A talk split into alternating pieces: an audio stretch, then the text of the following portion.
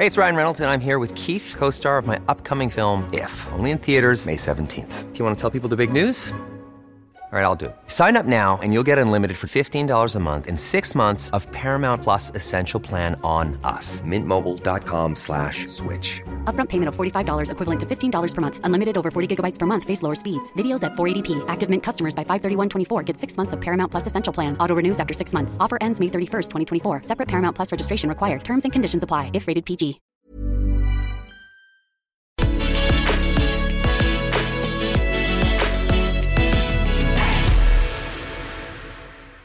Hello, hello, hello. Hello, everyone.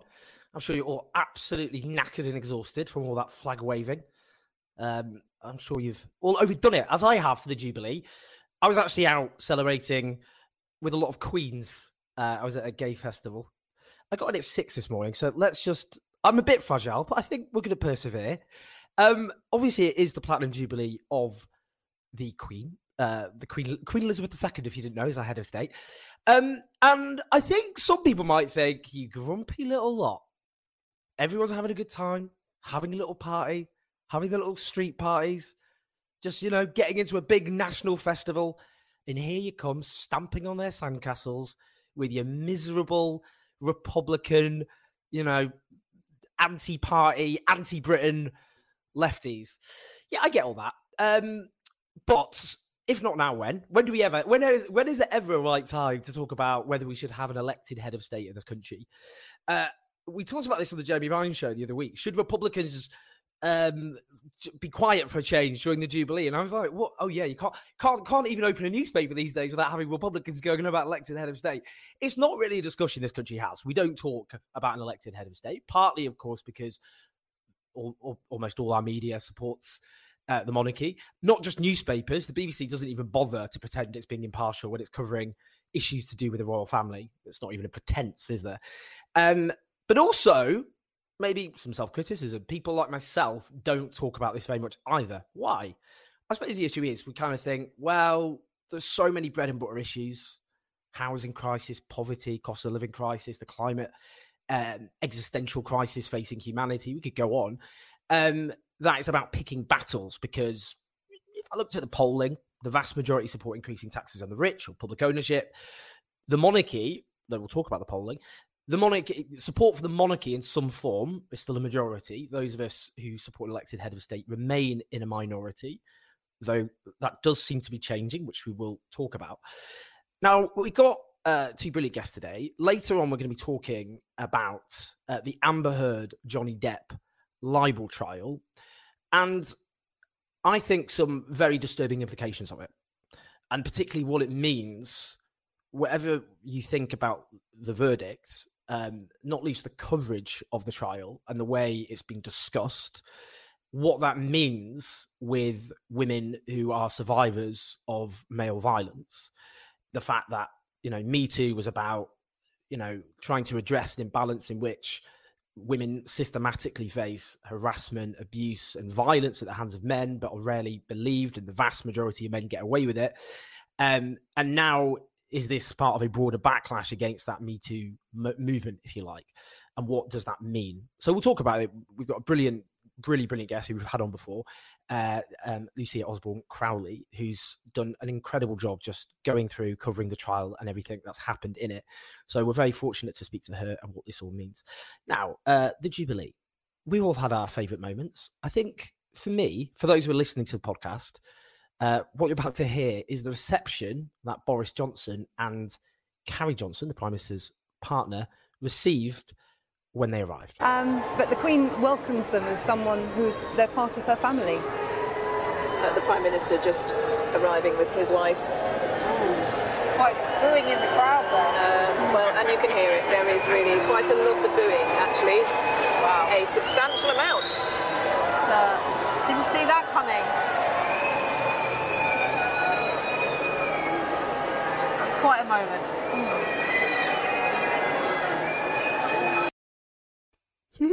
It's funny. It's just that's it's I mean, look, come on, in these dark times, um, we need we need all the amusement we can get, and that is amusing.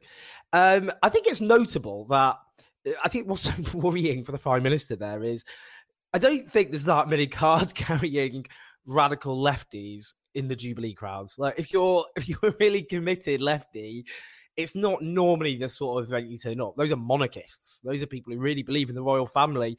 They're the sorts of people who, frankly, should be the rank and file of the Conservative Party. They're booing a Conservative Prime Minister. It doesn't look good for him, does it? I mean, I'm going to put my Defend Keir Starmer hat on not something I normally do. Uh, but uh, Dan Hodges from Mail on Sunday said, to be fair, also worth noting that Keir arriving to apathetic silence isn't exactly a vote of confidence. Yeah, but it's the crowd, isn't it? It's, it's a monarchist crowd. I mean, those are kind of. I would imagine a large proportion of them, to say the least, have been consistent Conservative voters for large parts of their life. So you wouldn't really expect any Labour leader to get a big, um, kind of rapturous um, reception. Uh, but Boris Johnson got, I think, the reception he deserved. Now, something else before I bring in our brilliant guest to talk about this. Um, the the the, the Mail on Sunday. Here we go. This is them uh, it's a for those listening on the podcast. Marmalade, Your Majesty. It's Paddington Bear, of course, with the Queen. It's this clip that's been done. It's kind of seen as, do you remember during the 22 Olympic ceremony when James Bond, um, the scene with James Bond and the Queen with the helicopter and all the rest of it? And, and everyone's like, oh, this is so cute. It's so sweet. And again, people like, are you going to jump in the sandcastle again, you miserable lefty? But Paddington Bear would have been treated as an illegal immigrant uh, and would be deported to Rwanda under legislation I know it's a constitutional role, but signed into law by the Queen. Um, so it's nice to have this little cutesy moment, but I think it's worth underlining that the actual Paddington Bear would be deported to Rwanda under the government's current legislation. Now, let's bring in, as our first guest, Graham Smith, who is the CEO of Republic, which is the, I think you can guess what that does. It campaigns for an elected head of state, a republic, if you like. Graham, how you doing? Hi, Owen. How are you doing? Fine. um, right, Graham. So a lot of people go, look, choose your timing, guys. Everyone's having a good time.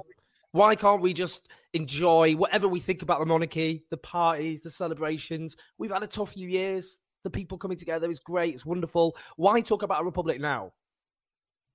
Well, why not now? And absolutely now. This is not a national celebration. Uh, you know, vast majority of people are not celebrating it. Most people are just enjoying their weekend, whether going away or just staying at home for four days. Uh, the polling is quite consistent on this. You know, we did a poll that showed 11% were very interested. We uh, 54% not interested.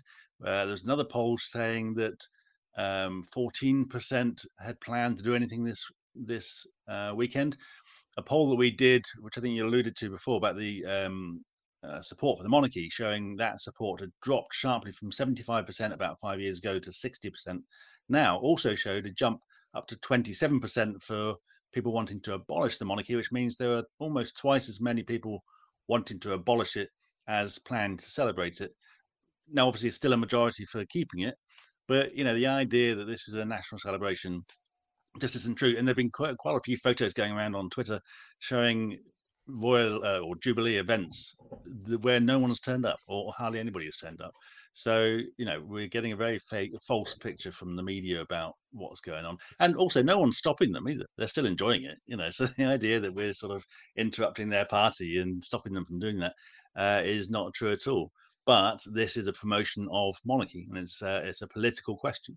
So of course it has to be um, has to be challenged. Um, going back, so you go back 20 years to the to the 20 uh, 2002 uh, Jubilee, and then go back further to other big royal events. Republicans tended to duck and cover and sort of make you know silly remarks about, oh well, yeah, I'm going to go and spend a weekend in France or Ireland or whatever. Um, Republic over the last uh, 10, 12 years has said, well, we're not going to do that. We're going to step up and, and, you know, challenge what's being said and use the opportunity to create debate. So absolutely the right time. Doesn't spoil anyone's fun, uh, and people can hear the alternative arguments. Well, I had a great weekend myself, to be honest with you, but wasn't wasn't. I was celebrating, as I said, with Queens yep. rather than the Queen. Um, let's look at the deep dive of the polling. Then let's have a little look. So it, it, I flashed this. We flashed this up just while you were speaking. There, yep. more than one in four want the monarchy abolished, with support just sixty percent. More than one in four, 27% of Brits now support abolishing the monarchy. Support for retaining the monarchy stands at just 60%, well below the 70, 75% previously reported from across the polling industry over the last 10 years. And it's notable, actually, amongst younger people, that support for yeah. the monarchy is, is the lowest, isn't it?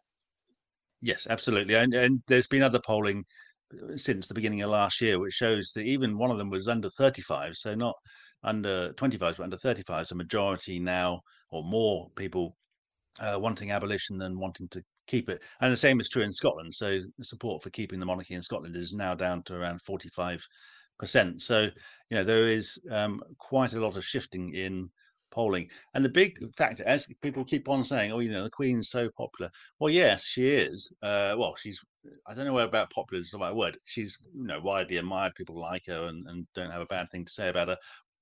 But that's not the true of Charles. And you know, the Queen's not going to be around for very much longer. Charles Man, you're to going not to the. Tower of London with that kind of talk. Can't just Charles is the not Queen going- dying just casually like that. Well, you know, it's going to happen. But I mean, the Ch- Charles is definitely not the person to turn that around. You know, if the Queen can't keep those polling numbers up, there's no way that Charles is going to. So I suspect that when Charles is on the throne, that we're going to see another drop. Um, and quite possibly, if it's already down to 60, quite possibly down below 50 uh, nationwide. I think it's also true, isn't it, that it, it, a lot of it's quite soft support. So you've got, according to the poll, about we're in about a twenty-five percent who actively support an elected head of state in republics. There's a quarter, and as we've noted, amongst younger generations, actually that's much higher. Um, but I suppose you've got lots of other people. You've got another, I would say, you've got like a quarter of the population are probably like, we love the monarchy. The monarchy is really great. Everything about the monarchy is great. But a lot of other people are in the kind of, well, Yeah. you know, kind of often you'll get things like, well, do we want President Blair? Let's go through some of those arguments. President Blair, you might like Blair, so I, just somewhat a majority of people. Well, um, I can tell you have- that I've been doing this a long time, and I have met one person um, who worked for the Labour Party who, who once liked the idea of President Blair. Just one. Uh, everybody else says, "Well, we don't want President Blair." So how the hell is he going to win an election with no one wants him? So, I mean, but it's a it's a daft comment. uh, Simply, because, you know, the, the sort of the logic of it is that we can't possibly get someone better than Prince Charles out of 65 million people. Now, I think that we probably can. And if you look at Ireland, uh, where they have elected heads of state who are doing a similar job, you know, very limited role, um, they have brilliant heads of state. Uh, Michael Michael D. Higgins has polling ratings as high, if not higher, than the Queen. Iceland also has brilliant heads of state. Uh, they were the first country to elect a woman as uh, president, as head of state in 1980, Vigdis Finnbogadóttir, and she stayed in office for 16 years. Um, there's uh, brilliant heads of states in places like Finland and Germany and whatever. So yeah, it just doesn't stack up as an argument. It's a daft argument. If you and it's a, a way of trivializing it and dismissing it by just saying president, no, someone controversial. Um, it's it's also slightly insulting to the British people because ultimately it's also saying, well, we can't trust the British people to to do the job. Uh, it's like, well, you know, on the one hand you can trust them, and on the other hand, it's nothing to do with whether or not you trust them. They've got a right to choose their head of state, whoever it is, and if they get it wrong, they can change their mind later. I mean, isn't do you think one of the problems I think is because there's trust in politicians in this country has really collapsed. Um, I mean, there was polling recently, if I could just bring it up quickly, there was polling which just shows because I know people think it's kind of culturally ingrained that people in this country just, you know, forever mm-hmm. have never liked politicians. But so a recent study found 63% thought politicians were out for themselves compared to 48% in 2014 and 35% in 1944. I mean, one of the problems we we face as Republicans, don't we, is there's such cynicism about politicians because of numerous scandals and the way politicians generally have behaved that it's easy for monarchists to go, oh, oh, that's that's the one thing we really need in this country: more politicians. I mean, obviously, all a politician is is someone who's elected by the people. To Well- rep- There's nothing innate about what a politician is. It's just. I mean, it's not. It's not even someone elected. I mean, I would say that Charles is a politician. It's just been born into the job. And the uh, two things to say about that: if you want a better politics, you need a better constitution. And getting rid of the monarchy is about having a better constitution. It's about also writing it down, limiting the power of government and and uh, parliament, and having a, a head of state who can be a kind of referee in the system and and step in. I mean, for example, you might have a rule that says if a prime minister has um, has broken the law, that they should resign, and if they don't, then perhaps the head of state could uh, have a word with them and say, well, maybe you should.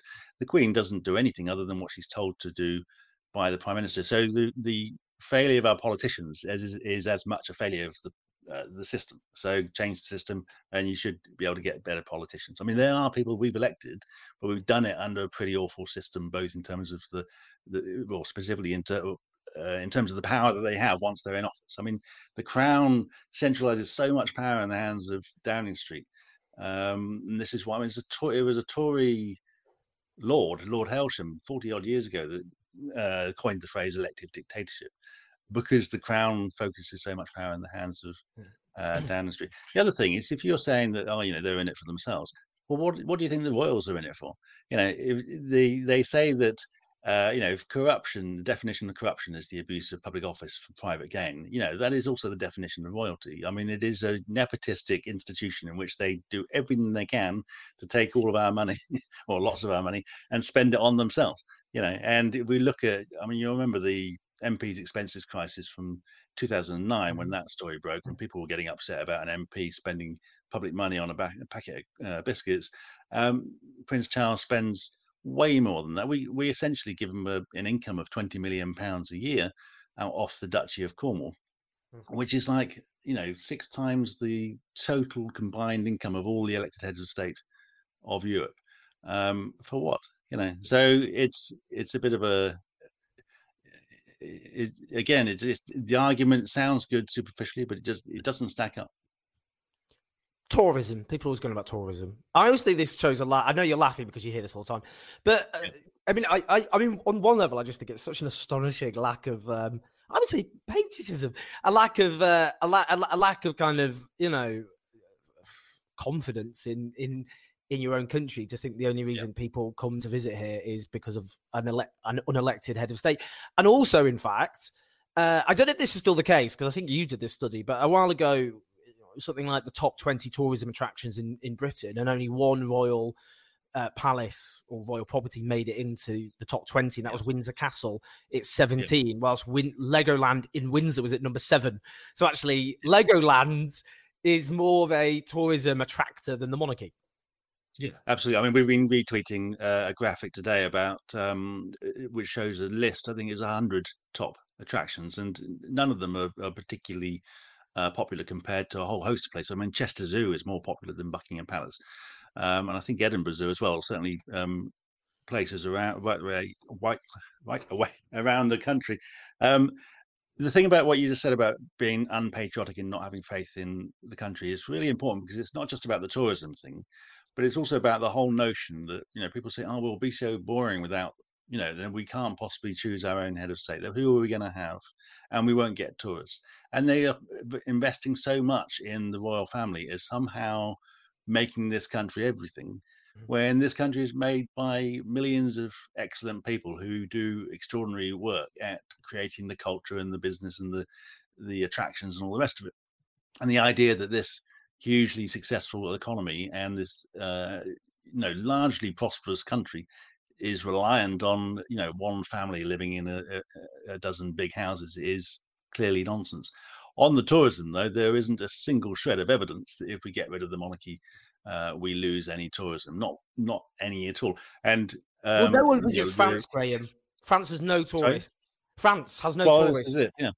But also, I mean, you know, the, the best figure or the biggest figure that's ever been put out was 11 years ago for the wedding. Um, Visit Britain did a couple of press releases and they said, oh, this is going to be great for tourism. Um, and we did a uh, freedom of information request on their press release, and their own research department had emailed their press office saying, You can't say that is not true. You know, we don't have any data to support that. And then they put out a figure saying that the monarchy brings in 500 million pounds a year in tourism revenue and we looked at what they'd done, and they'd added up all of the ticket revenue for all of the attractions around the country that even had the slightest um, connection, historical or present, with the royal family, including places like St. Paul's Cathedral, for example, which is an enormous tourist attraction in its own right. And so we we debunked that, and they stopped using it. But even the 500 million, which is the highest figure they've ever given, is uh, uh, you know less than half a percent of our entire tourism industry revenue. So you know it's just complete nonsense. Tad Canwell says, thanks to Jubilee, Paul Heaton of the Housemartins did a really good concert in Dublin yesterday to avoid the whole thing. So thanks, Lizzie. Oh, Paul Heaton, big fan. Uh, David Bowater asked, do you think the abolition of the monarchy could lead to a codified constitution? Yes, I mean it doesn't have to, but it, it should, like and it could. And I think the simplest thing to do, what we argue for, is a um, essentially what we have, but democratic, so parliamentary democracy, and it, it, and codified constitution doesn't have to be overly complicated, where every um, point and and nut and bolt in the system is written down. It, it, can simply set out the the main institutions of the state and how they relate to each other, and what powers they are, what limits they are. And if you look at the Irish constitution, it's pretty straightforward. It's one of the more modern ones, um, excepting from the um, uh, Eastern Europe and so on, which have only written them in the last 30 years. But the Irish constitution is obviously only about um, 70 years old. Uh, and it's really just says, look, you know, you've got a parliament.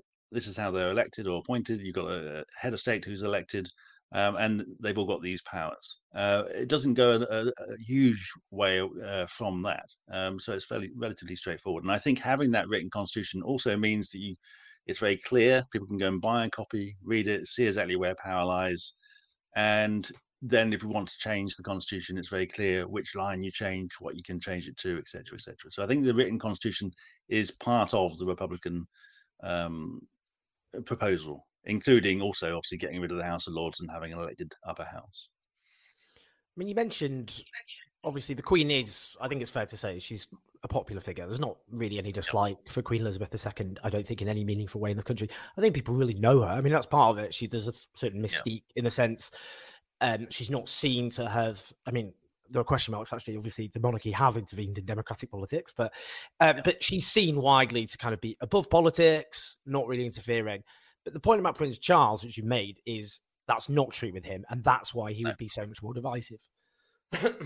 Yes, I mean he he is. I mean we've done a um, a documentary which is on our YouTube channel um, a couple of years ago now, which is called "The Man Who Shouldn't Be King," and it it goes through some quite extraordinary um, stories about his interventions in politics, but also his interventions in science. And there's the story of Edzard Ernst, the leading expert on alternative medicines. And because he was a scientist, he was debunking quite a few of these alternative medicines. And Charles um, was not happy. Um, the bosses at Exeter University were lent on, um, or at least that's the claim, and Edzard's department was defunded. Mm-hmm. Uh, we went down to um, Cornwall and to the Isles of Scilly and talked to people there who are appalled by the way that the duchy operates. And he he intervenes in two ways. Firstly, he pushes his own agenda, um, whether that's pushing alternative medicine, whether that is um, you know, on planning or education. I mean, it's been said that a while back now, when Alex Salmond was the first minister in Scotland, that his government eh, adopted Prince Charles's educational proposals from one of his educational charities. Um, it's been said that you know the NHS spent money on homeopathy for a lot longer than it uh, wanted to because of pressure from the royal family. But as well as pushing his own agenda, he also he lobbies for his own interests. And it's been said that he was partly behind the switch to the or the ditching of the civil list and the adoption of the sovereign grant, which is hugely beneficial to them. I mean, David Cameron himself the other day was quoted as saying that you know we were, yes we were probably a bit generous to them when we did that. You know, it's, it's an incredibly generous and ridiculous uh, system, uh, and again that's because they've been pushing for it. So he is he is someone that not only does that behind closed doors, but it makes his views very, very clear in public. And that's going to be a huge problem uh, in the future, particularly if we know that he has a particular view on something and the government changes its view to align with his. Uh, there's obviously going to be questions as to why that was. Just, just a couple of final things. Let's hear, I think, one of the most eloquent um, contributions in support of uh, Republic, Stacey Solomon. But I just don't get it. I don't get any of it. what do you like, mean? You don't get in, what? Yeah. I don't get why we're so obsessed with these humans that are exactly the same. Like it could be us four sitting there. I just don't get it. But um, are you talking about what you mean as royals or yeah. as like Kim Kardashian? Because for me, they're becoming celebrities. Well, yeah, to me, that that's all they are. The is, Queen is, is their celebrity. For me, is brilliant. I for, love for the what? Queen. No, for I... duty, responsibility. She's always worked really hard, but I would work hard if the whole country paid for me to have like 12 houses and work really hard. But they don't pay for all of the houses. But Just but... a few. I love the way they were actually trying to patronise her there. Uh, it was oh, incredibly patronising. Yeah, I mean, Stacey Solomon's absolutely right on all this, and I think that you know they are very ordinary people you know, they, unremarkable people, and they don't show um, much sign of being particularly engaged with the outside world, being particularly inquisitive or anything like that. They're not particularly well educated.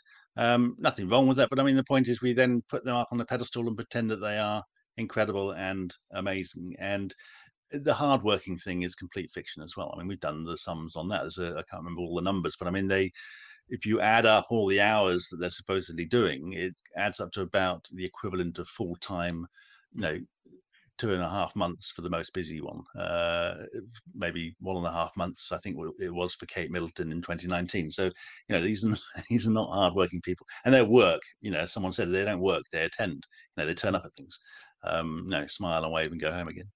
Um, most of their engagements are at home, so you know they don't even have to travel anywhere but just finally, I mean, I think maybe. Do you think it's true that because we heard there quite it's quite refreshing that you don't normally hear in daytime television people, especially yeah. celebrities, making the case against the monarchy. Um, I think Stacey Solomon's brilliant. I think she's done very well, very in a very in a very yeah. human way as well. But I think, isn't it true the Republican movement just really punches below its weight in this country? I mean, why? What? I mean, obviously, you know, that's your job. You're the head of the main Republican movement in this country, but it, it doesn't seem to have much cut through. I mean, I know it's a hostile media environment, so it's not exactly easy, yeah. but it just given there's particularly so many young people, the next generation, who have antipathy or simply just not interested at all in the monarchy, why isn't that message being able to be communicated in a far more effective way than it currently is? I think we, uh, I mean, Republic, I think punches um, above its weight because we're not a, a, huge organization. One of the things I would say is that people that do support uh, getting rid of the monarchy need to speak up more.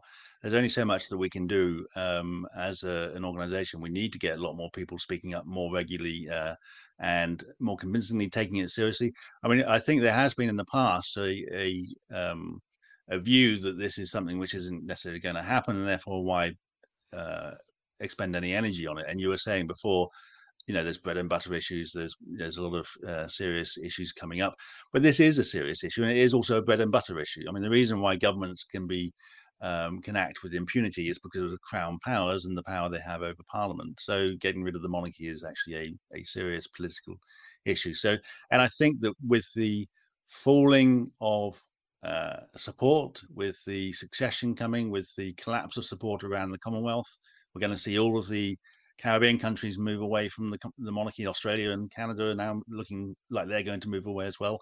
I think this is the moment where we need to start saying, okay, this is this is gone, gone this is moved from a completely unlikely uh, campaign, uh, uh, no success, to a inevit- inevitable campaign success.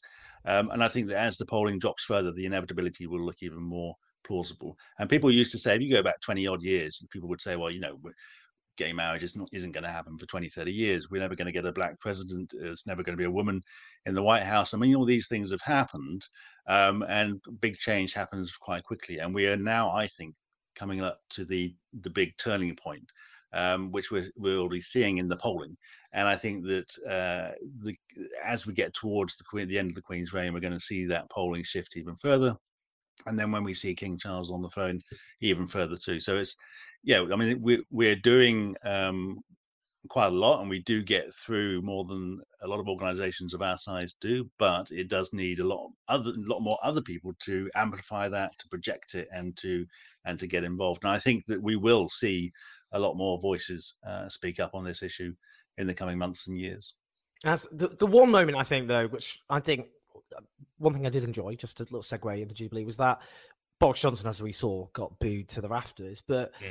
Uh, Meghan Markle and Prince Harry, who really the royals have kind of systematically turned on, um, and so has much of the the monarchist press the fact they were cheered by again a crowd which you might think would be the most sympathetic to the kind of anti Meghan, anti Harry bashing, I thought it was, it was interesting. Whatever you think about, obviously, an elected head of well, I, I, I think that it, it, it again it shows that the press do not represent or reflect the opinion of the public. Most people, I think, are re- relatively sympathetic, uh, and, and royalists are relatively sympathetic um, to them. I'm not. I don't have huge amounts of time, and I mean, they, certainly Harry still behaves like a um, like a you know he's got this sense of entitlement and so on. I mean, he's royal. That's the, the way they behave. But I do think it's interesting. And the Meghan thing and the Oprah interview and the accusations of racism are a big factor, in my mm. view, as, as, to why the polling is dropping, along with Andrew, who still stands accused of criminal offences for which he's not investigated.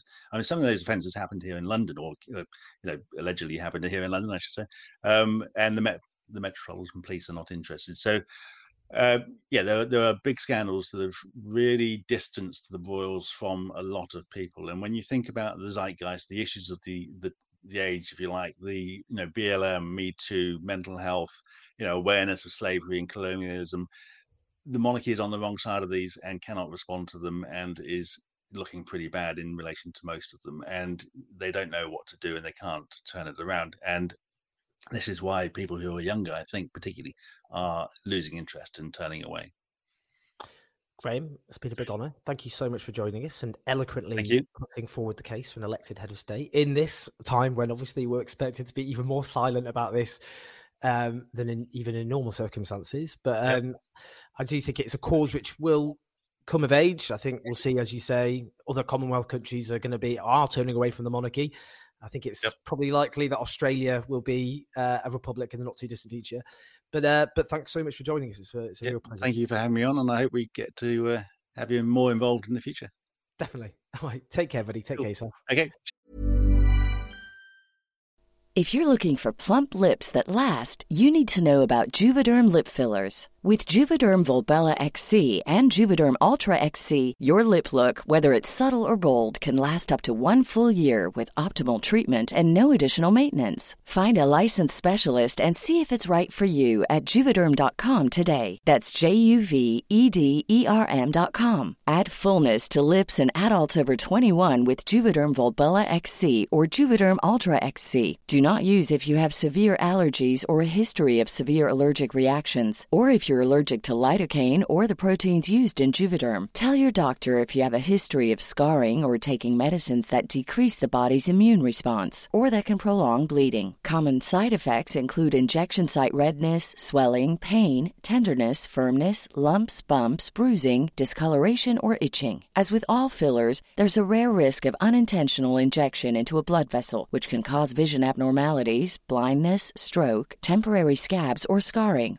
For full important safety information, visit juvederm.com. Planning for your next trip? Elevate your travel style with Quince. Quince has all the jet setting essentials you'll want for your next getaway, like European linen, premium luggage options, buttery soft Italian leather bags, and so much more. And is all priced at 50 to 80% less than similar brands. Plus, Quince only works with factories that use safe and ethical manufacturing practices. Pack your bags with high-quality essentials you'll be wearing for vacations to come with Quince. Go to quince.com slash pack for free shipping and 365-day returns. Cheers. Bye-bye. Great stuff. Um, so, uh, if you're watching live, do click the like button on Facebook. Uh, it's good for the algorithm. Leave comments, I do read through your comments as much as possible. Um, and you can support us by signing up on patreon.com forward slash Owen Jones 84. That's how we keep the show on the road and do all of this. Um, and the videos we're making, got lots of interviews and so on coming up, as well as documentaries as ever. Um, and you can also support us on Super Chat, as people are doing. Uh, and I will read out all your names at the end. Now, Amber Heard and the Johnny Depp trial, the libel trial. Now, what happened here was a few years ago, Amber Heard wrote a piece for the Washington Post in which she wrote, Two years ago, I became a public figure representing domestic abuse. Now, it didn't actually mention Johnny Depp in the article, but his lawyer said it was about him and was defamatory. And as a consequence, sued Amber Heard. Now, it was a jury um, libel trial, and they found in favor of Johnny Depp. Um, I mean, we're talking fifteen million dollars. Um, I mean, uh, it was also there was one ruling in favor of Amber Heard that one of the agents of Johnny Depp had defamed her. Now let's just have a quick look at a little bit of that verdict. All right, Mr. Foreperson, is this the verdict of the jury? Yes. All right, is it unanimous? Yes. Thank you, sir.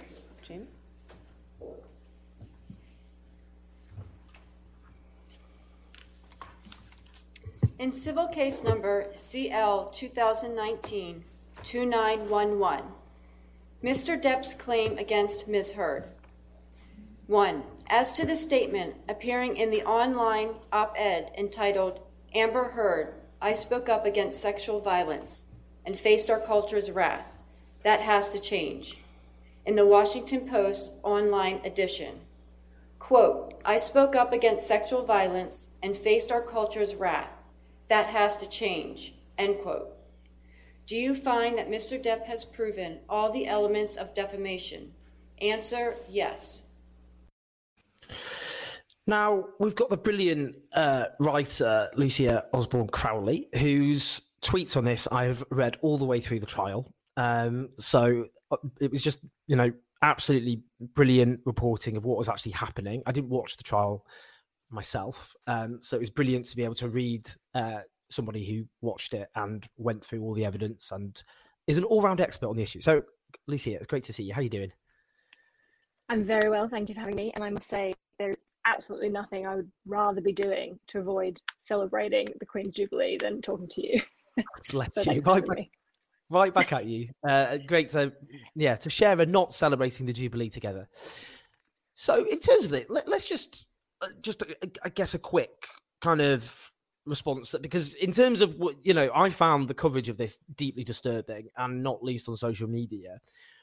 And what people have said now, what a lot of people concluded, well, look, the jury was presented with the evidence, they had to sit through it all, and they found in favour of Johnny Depp. Therefore, he's absolved, and others. Obviously, the argument then is actually Amber Heard is the abuser. What do you say to all of that? That's the that, that's the narrative now, which has become so dominant. What do you say to that? Well, I think this is really concerning because the problem with that narrative that we've seen in the media and, as you say, on social media in particular, is that it's lifted directly from the arguments made by Johnny Depp's lawyers. Um, and, and it doesn't actually comport with the evidence that the jury saw. So, Johnny Depp's lawyers uh, strategically went into this case uh, so instead of making an argument that was basically rather than looking at the evidence of abuse, because in a defamation trial, uh, in order for there to be defamation, the statement uh, that Amber Heard made about being a victim of, of abuse has to be false. But instead of specifically engaging with that, Johnny Depp's team, right from the get go, decided to kind of reverse the narrative and say, actually, I'm the victim here. Um, and you know, she she Amber Heard was abusive to me.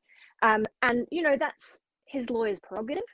Um, but it, it was uh, kind of, uh, re- it was repeated in the media without much scrutiny. And I think that's a real problem because her legal arguments and what she presented at trial certainly wasn't recreated in the media in the same way that his was. And that created a very, very one sided conversation, which actually distracted to my mind, from the evidence and from the actual question for the jury, which was Was there ever a time in which Johnny Depp was abusive towards Amber Heard? That, even if there was legally, strictly legally, even if there was one instance of abuse, um, physical, psychological, sexual, anywhere on the spectrum of abuse, um, then legally the jury shouldn't have found in favor of Johnny Depp on all three counts. However, Johnny Depp's lawyers did a really great job of replacing that question uh, with this kind of a separate question about, you know, who is to blame in this relationship, uh, which is, you know, it, that that's that's not a legal question, and it's certainly not the legal question that we have here.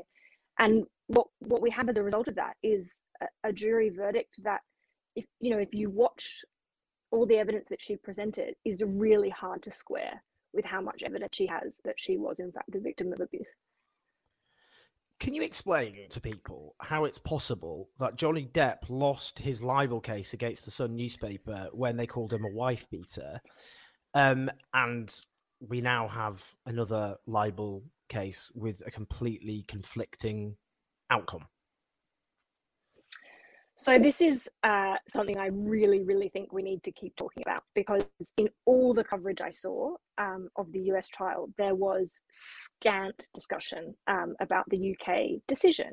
And again, this is something that Johnny Depp's lawyers wanted from the beginning. Um, they wanted it not to be part of the conversation at all and largely succeeded.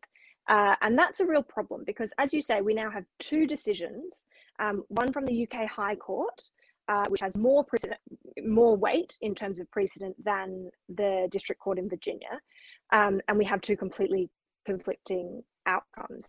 Here in the UK, we had a long trial. Uh, my colleagues at the Living News Agency that I work for were there every day. Um, Johnny Depp gave evidence. Amber Heard gave evidence. We heard we heard evidence about exactly the same alleged instances of uh, abuse. And in that case, um, it was a bench trial, which means we have a judge making the decision rather than a jury, which is more common here for libel cases. Um, and that judge resoundingly said uh, that, that, that, this was not defamation because because it was true because Amber Heard had proven to him that uh, Johnny Depp had abused her 12 times. So he said on 12 instances of physical abuse, um, those facts had been made out. Now we have a jury decision that goes completely the other way. And firstly, I think the the main way to explain that is the judge versus jury question. So here in the US trial, we had uh, a, pre- a, presentation of the evidence that was really geared towards a jury decision because it was about these kind of competing narratives and this idea that uh, that Johnny Depp's lawyers were able to kind of reverse the victim and offender roles um, and and get the jury to feel a lot of sympathy for him. And if you read the UK judgment, there was a bit of that in the UK, but the judge said, "Here's some research about domestic violence perpetrators. Here's why I don't, you know, with all the evidence I've seen of Johnny Depp's misogynistic language, his physical abuse, his threats.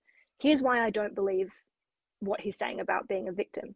And a, you know a, a, judge has to have a really kind of structured opinion about those things whereas juries are very different. You know they're unpredictable. We have no idea what it was that swayed them on this decision. And so you know i think having the bench trial versus the jury trial explains a lot of it. Um, also uh, the trial took place in virginia. Neither johnny depp nor amber heard live in virginia or have ever lived in virginia the reason it was in Virginia, which um, Johnny Depp's lawyers have almost uh, admitted to in certain interviews, is that they have very different laws about defamation, and it's easier to prove um, defamation uh, in Virginia. So the the thing here is, you know, we're talking about what we're looking at is kind of a, a backlash against people speaking up about abuse, a backlash against Me Too, and we're looking at it take place in a legal arena and there are a few things about this case that make that really worrying because to run essentially the same trial in two different jurisdictions is not something that is usually allowed. You know, I was really surprised when I read um, the statement of claim for this case because of how similar it is to the UK trial and the fact that it was allowed to go forward. That kind of signals to a lot of people around the world that if they have lots of money and a really good legal team, they can kind of keep shopping in different jurisdictions until they get the outcome that they want as well and, and it's, it's confusing because we've got two completely conflicting decisions. Um, and i'm sure you've seen this online you know people will just completely you know i've spoken to so many people who completely disregard the uk decision and have decided that the us decision is the only one that matters but that's not how court judgment should work. You know they are both relevant pieces of information about this issue. Can you explain why just very clearly, uh, sorry, explain to us for people who are maybe don't know about it or confused why evidence suggests from Johnny Depp's agents um, suggesting that he had apologized for physically um, allegedly abusing Amber Heard, why that wasn't admissible? Why couldn't that be used as evidence? Um, and also, why the jury? I've forgotten the legal term. It's where they're basically they're contained so they don't um, they're not exposed to media coverage. Um, you'll know the term. Uh, because what happened is the jury obviously this was an exceptionally high profile trial and the coverage all over social media was very tilted in one direction. There's no question about that. And you know I, i'd be you know did the jury then engage or see any of that? So those two issues why wasn't that evidence why wasn't it admissible that those that alleged you know what uh, Johnny Depp had allegedly said through agents, and why why weren't the jury prevented, as in other trials, from engaging with the media and so on? So these are two of the most important questions, I think. And um, to be honest, I think these will be the two questions uh, that end up on appeal. So Amber Heard is appealing this verdict, um, and these are the legal things that she's challenging. Um, and I think rightly so. I'm, I'm very confused by some of the judicial decisions that were made in this case. Uh, so to take your first question, um, in terms of the evidence that the US jury didn't see, of which there was a lot. So in particular, there was contemporaneous medical records of Amber Heard reporting um, incidences of abuse of abuse to her therapist um, uh, at the time when it happened, dating back to you know the early 2010s at the beginning of their relationship. And then in particular, um, there was a text uh, from Johnny Depp to uh, his personal assistant at the time. Um, sorry, uh, uh, the other way around from from his personal assistant to Johnny Depp um, saying that he had to tell Johnny Depp that in a in a kind of um, drug induced blackout the night before he had kicked Amber Heard, and the text says he was devastated when I told him um, that he'd kicked you, and he's very sorry. So this is important because a huge part of this trial, um, both in Amber Heard's testimony and in the expert testimony that we heard, was about the fact that um, Johnny Depp's substance abuse issues meant that he had several days at a time when he couldn't necessarily remember what had happened. So, one of the things that Amber had said was, you know, uh, it's I'm not even necessarily saying that that he's getting up here and saying this never happened and he's deliberately lying. I'm saying he doesn't remember. And, and I do. Um, and this text is really important to that argument, right? Because it's a contemporaneous piece of documentary evidence with someone uh, close to Johnny Depp confirming that he didn't remember and also in, implicitly confirming that this act of, of physical violence happened and that Johnny Depp was was sorry about it. So the jury didn't see that text. And that's because um, this judge took a very, very, very strict approach to the rules, um, the hearsay rules of evidence. Um, and I have to look into this a bit more because I've never come across this before. I've, ne- I've in all of my years covering courts, I've never seen an approach this strict. I think there are some things that were going on behind the scenes about disclosure of evidence when those texts were handed over. Um, that perhaps the judge meant that uh, meant that the judge was unable to verify them in time for the trial. I'm not sure about that, um, but you know it's very surprising. It's very very surprising, and I think that those texts uh, really could have led to a different outcome as well as the medical records. Um, and the second question about the jury not being sequestered uh, it, it, baffles me honestly um, because uh, sequestering a jury, as you say, is is when you basically uh, separate them from society for the duration of a trial. So you put them in a hotel, you make sure that they're not communicating with people outside of the jury.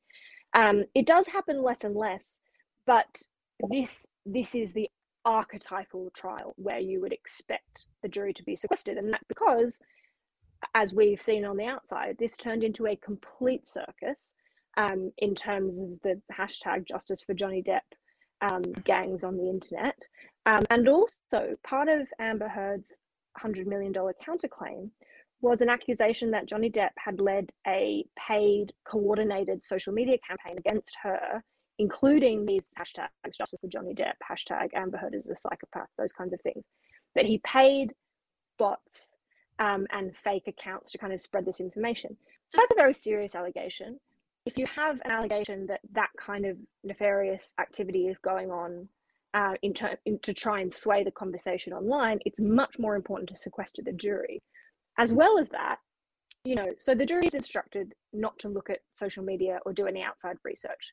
You know, it still happens. Juries still do this. We know they still do this. I have no idea if this jury did, but it's possible. But even if they didn't, the thing that, you know, I think this really epitomizes what went wrong here so there were TikTok videos making fun of Amber Heard's um, sexual assault allegations against Johnny Depp. She alleged that that um, he assaulted her with a vodka bottle, um, and there were all these videos online mocking that allegation. But even if the jury didn't, you know, find those online, people turned up in real life in Virginia and acted them out for her while she walked into yeah. the courtroom, Be- because they knew that you know she probably wasn't looking online but they really wanted to make sure that she saw it and you know it's possible that the jury saw that as well so you know i feel like this case you know we have to let go of the this idea that the way this case the way cases are being talked about on social media doesn't spill over into the actual justice system because the fact that people took time out of their day to stand outside court and act out these vicious, nasty, you know, mocking videos of her just shows that, you know, this jury should 100% have been sequestered. And, it, you know, it, it's hard to see this verdict as not contaminated by what was happening on social media for this entire trial. Should also know, and I should apologise for the language here, but what Johnny Depp wrote in text messages about Amber Heard I will fuck her burnt corpse afterwards to make sure she's dead. Mushy, pointless, dangling, overused, floppy fish market. Just lurid misogyny, really grotesque misogyny in an objective sense. Obviously, I don't think anyone rational could could listen to that and think it's anything other than extreme misogyny. I mean, in terms of the narrative, again, that's come out, and I just want to link this, I guess, the final part, just to Me Too, and I suppose the backlash against what I suppose was a period in which um, there was at least a, a, consensus that, well, not a consensus, but a, a broader acceptance that women should be believed if they speak out about male violence that they have endured. And on the basis that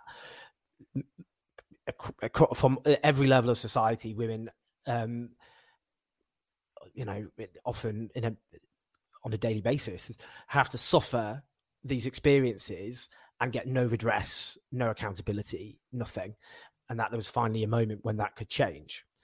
And so in terms of this narrative now, best people say, well, actually, maybe they both abused each other, and they'll say, you know, in terms of how Amber Heard, uh, Amber Heard, Amber Heard behaved her, herself. So just interested in that because obviously, you know, I mean, this idea that someone in this context, you know, kind of has to, that perfection has to be obtained if if they're to be believed or accepted. So just interested in that kind of the focus on a lot of Amber Heard's behavior and this idea, well, actually, maybe they both abused each other. That's obviously not what was reflected in in, in, in the in, in the narrative, though. Um, but how this how that then links to the backlash against the Me Too movement. Absolutely. So this, I think, is another one of the central questions that um, we really will need to pay attention to over the coming months and years because this is going to keep coming up, especially with this, you know, incredibly high profile precedent. And I think the thing that happened here is that uh, the public were really ready um, to kind of uh, take delight in the idea that an accuser has been shown to be lying and therefore that, you know, Me Too has gone too far and, you know, all of those arguments. Um, but again, it, you know, it's really hard to square that with the evidence that was presented in this trial because you know, just to name a few things, she had 11 witnesses who saw her with bruises. She had a makeup artist who testified that she covered up bruises. Um, she had a, a, witness who saw Johnny Depp hit her firsthand. You know, this is the kind of evidence that most survivors of, sexual assault and intimate partner violence do not have. She actually had much more um, documentary and firsthand wit- uh, evidence than most victims are able to have, and she's still uh, lost. So it tells us something uh, about this what this backlash will demand of uh, victims who come forward publicly. And it's setting the bar much higher uh, than i ever would have expected personally um, in terms of how much evidence a victim has to have in order to prove that this that abuse happened. And secondly as you say you know there's a substitution going on what this trial should have been about is can she substantiate the allegations that she made in the Washington Post? Unless those 11 people lied through the teeth and were all part of a huge coordinated hoax, you know, I think she did prove that at least one instance of abuse happened. But but th- that question was substituted for the question of does she deserve, does she, you know, does she deserve to be someone who is able to speak out about this kind of thing? And that's where again Johnny Depp's team you know, brought in all this evidence about her character and about other things that she's done, hoping that the jury would focus more on that question this idea of does she deserve to be held up as a victim? And that is a problem because, firstly, that's not a legal question. That you know, that shouldn't be a question in a in a court of law. And secondly, it goes to myths about domestic violence and sexual violence that I really thought we had overcome. And that is this idea that in order to be in order to have the right to be a victim um, you you have to be perfect in in other ways, and you have to conduct yourself in in ways that are beyond reproach. So you know, we saw all this evidence about things that she's done. You know, I'm sure you've heard about this idea that she said that she would uh, donate all of her divorce um, settlement to charity, and she hasn't done that yet. People really seized on that, right? And you know, in it, when you're looking at the law, that actually doesn't matter to whether or not she's a victim of abuse. And it was entered into evidence in order to try and get the jury to say, this is not a good enough person. So we're not going to give her the right to speak publicly about this. And that's what the backlash is, I think. That's what we're going to see is, is people trying to attack the credibility of victims outside of the evidence of abuse in order to tap into this idea in society that, you know, victims have to be perfect or victims have to be kind of likable um, in order to be able to to speak out. And you know that really worries me because again that's that's it's a myth. It's a myth about surviving abuse uh, that i really thought that we'd kind of gotten past. And this trial shows that we absolutely haven't and that so many people were just waiting to latch onto this argument that you know she's an imperfect victim just finally the ramifications of this in terms of what it means for women because if we look just at britain alone um, it's estimated that 1.4 million women um, are victims, survivors of domestic abuse every year. And obviously, that's not going into sexual assault. I think it's about 400,000 sexual assaults against women a year and around 85 to 90,000 women raped a year.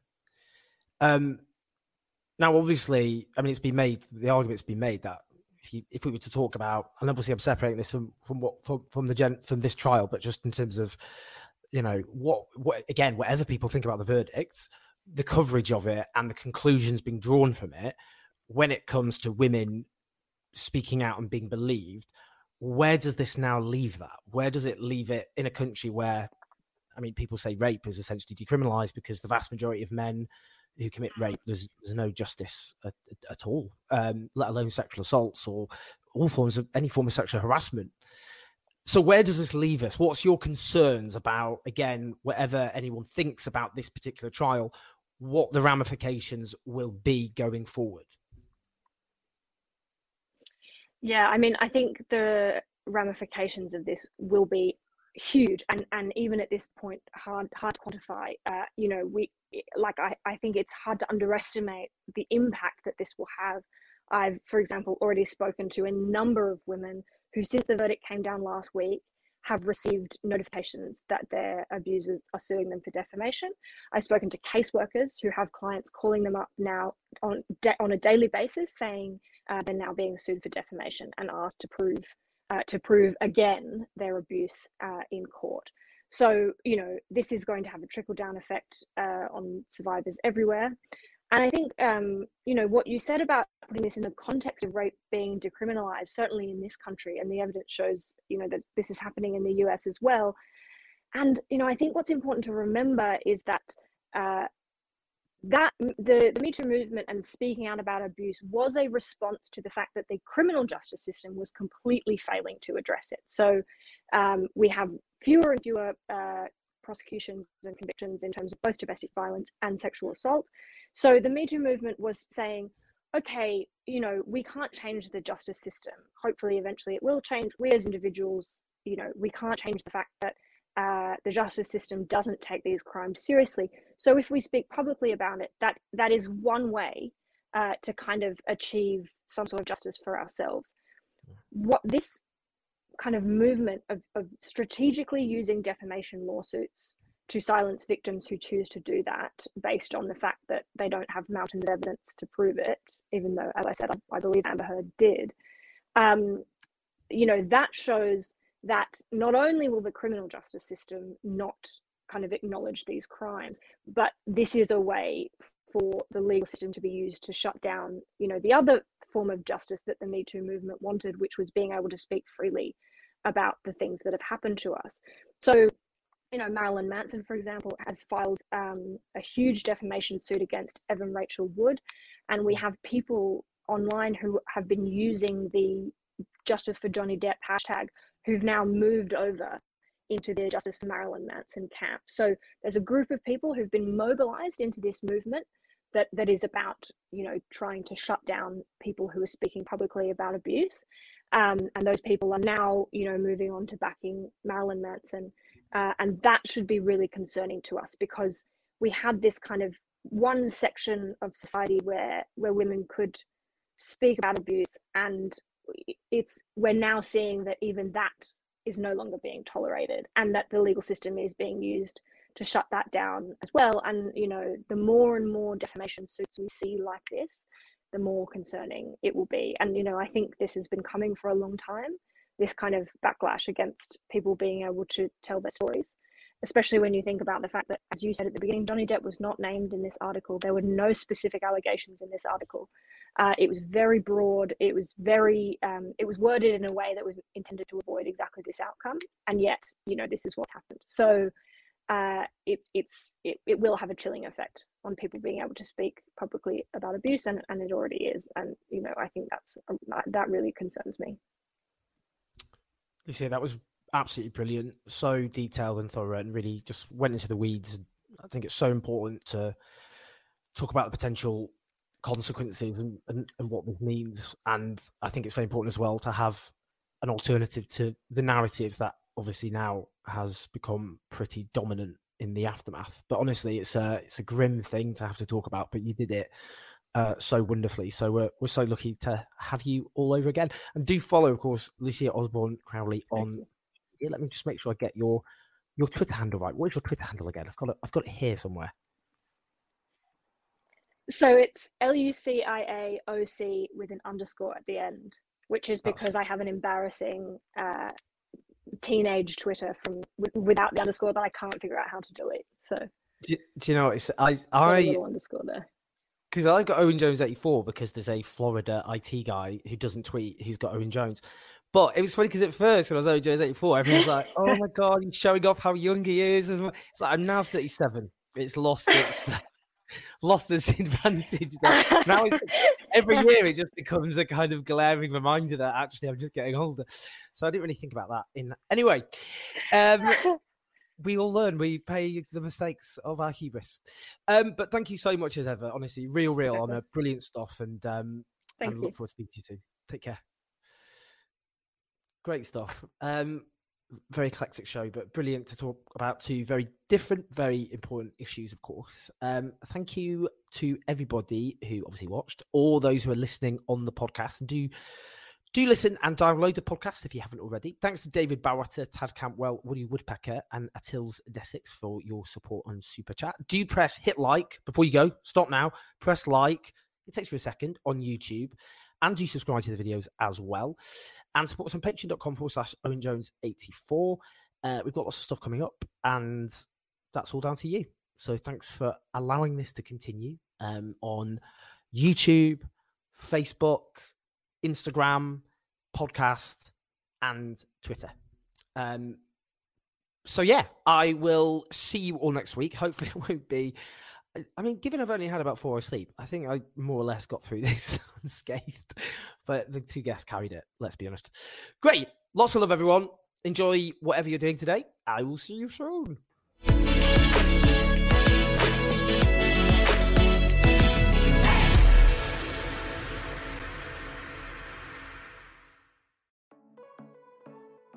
Thanks for listening, everyone. I hope you found that informative, educational, uh, interesting, and I certainly did.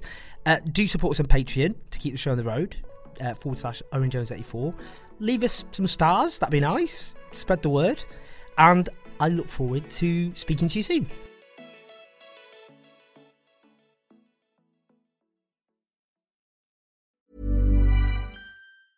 Even when we're on a budget, we still deserve nice things. Quince is a place to scoop up stunning high end goods for 50 to 80% less than similar brands. They have buttery soft cashmere sweaters starting at $50, luxurious Italian leather bags, and so much more. Plus, Quince only works with factories that use safe, ethical, and responsible manufacturing. Get the high-end goods you'll love without the high price tag with Quince. Go to quince.com/style for free shipping and 365-day returns.